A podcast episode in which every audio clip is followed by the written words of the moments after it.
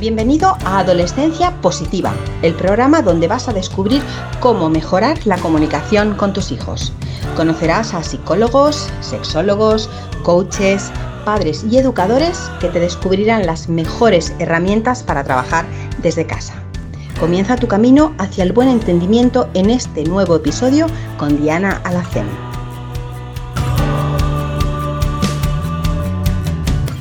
Lo que no se define no se puede medir.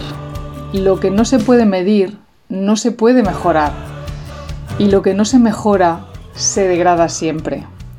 Bienvenidos familias a un audio más, a un podcast más de adolescencia positiva. Muchísimas gracias por estar ahí.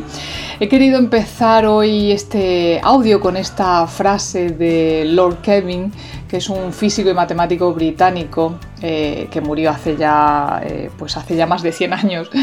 Em, pero quería comentar esta frase porque creo que es muy valiosa y nos va a venir muy bien para lo que quiero explicaros hoy.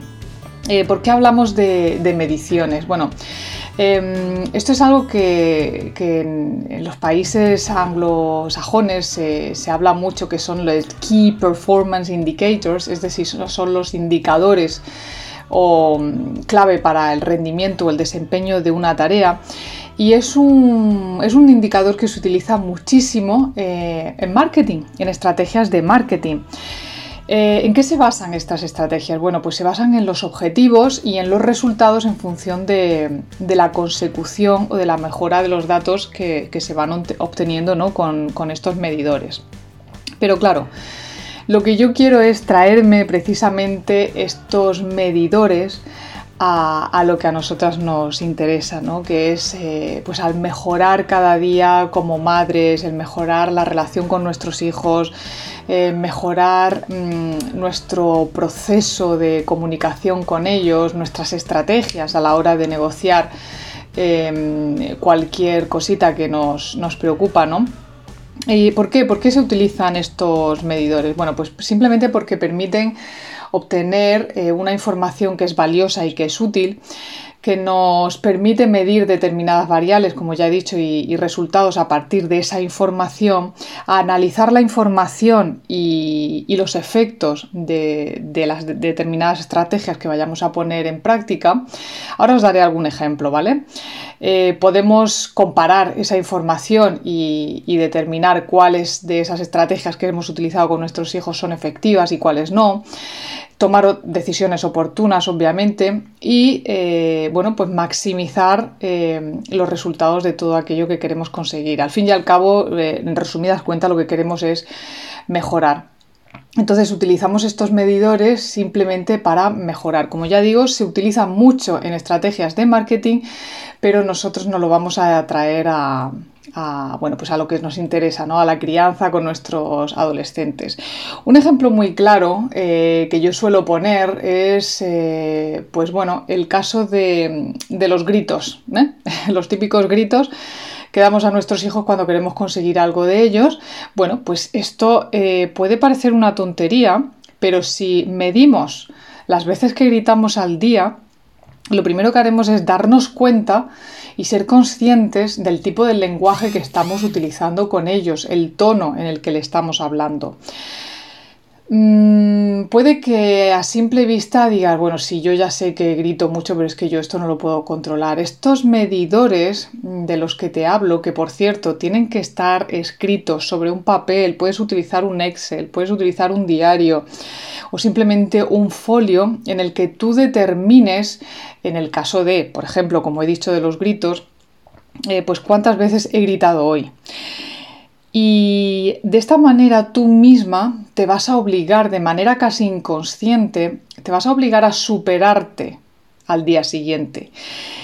Por lo tanto, al día siguiente vuelves a realizar la misma tarea por la noche antes de irte a dormir, pues eh, contabilizas o si no lo haces por la noche, por lo menos cada vez que mm, pegues un grito en casa o mm, se te acabe la paciencia o sientas estrés porque tu hijo no te hace caso, em, cualquier cosa que tú quieras mejorar, ¿vale? O quiero decirle a mi hijo que lo quiero más a menudo, eh, quiero sentarme a hablar con él sobre cosas que no tengan nada que ver con la escuela más a menudo, cualquier cosa que te propongas, cualquier objetivo, escríbelo y mídelo sobre la hoja de un papel, ¿vale? Porque como ya te digo, el cerebro eh, de manera inconsciente va a hacer que quieras competir contigo misma día a día y por lo tanto mejorar cada día un poquito.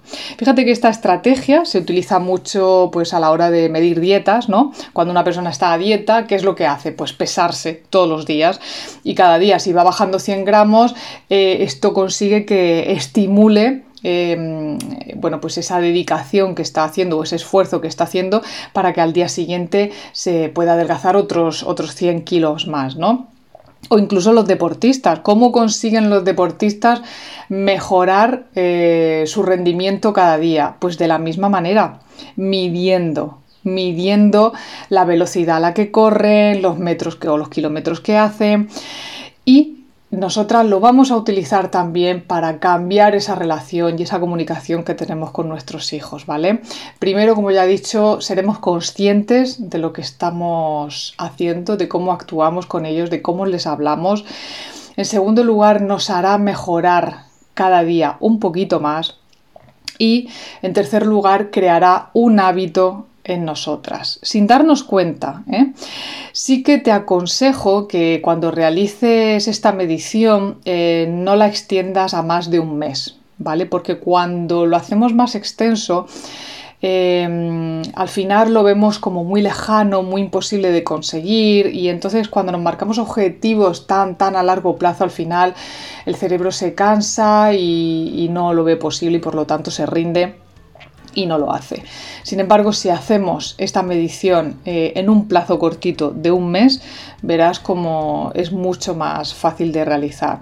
Y luego también otra cosa que te aconsejo es que no realices más de o que no te propongas más de uno o dos objetivos a la vez, ¿vale? Porque si ya te propones 10, 10 objetivos de golpe, va a pasar lo mismo que si lo haces a largo plazo, que al final eh, no vas a poder con todo. Entonces ponte estos pequeños objetivos, escríbelos sobre un papel o coge un Excel, eh, grábalos, escríbelos a diario y todos los días le echas un vistazo para ver en qué has mejorado, qué es lo que te ha funcionado, qué es lo que no te ha funcionado y poquito a poco podrás ir consiguiendo esos objetivos. Esta, esta forma de medición se puede utilizar también, que me acaba de venir a la mente pues con el tema de los ahorros, ¿vale? Mucha gente utiliza esta estrategia también para ahorrar en casa. El, estar midiendo cuánto dinero se está gastando al día o a la semana hace que al final las personas puedan ahorrar más todavía. Así que fíjate, fíjate el poder que tiene esta herramienta que estoy compartiendo hoy contigo. Te va a venir muy bien para muchos aspectos de tu vida.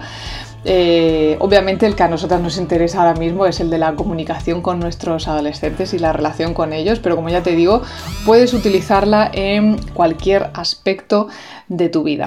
Así que espero que te haya gustado, que te haya servido este consejo que te traigo hoy y volvemos a escucharnos la semana que viene con otro consejillo. Muchas gracias, que tengas una feliz, feliz maternidad. Chao.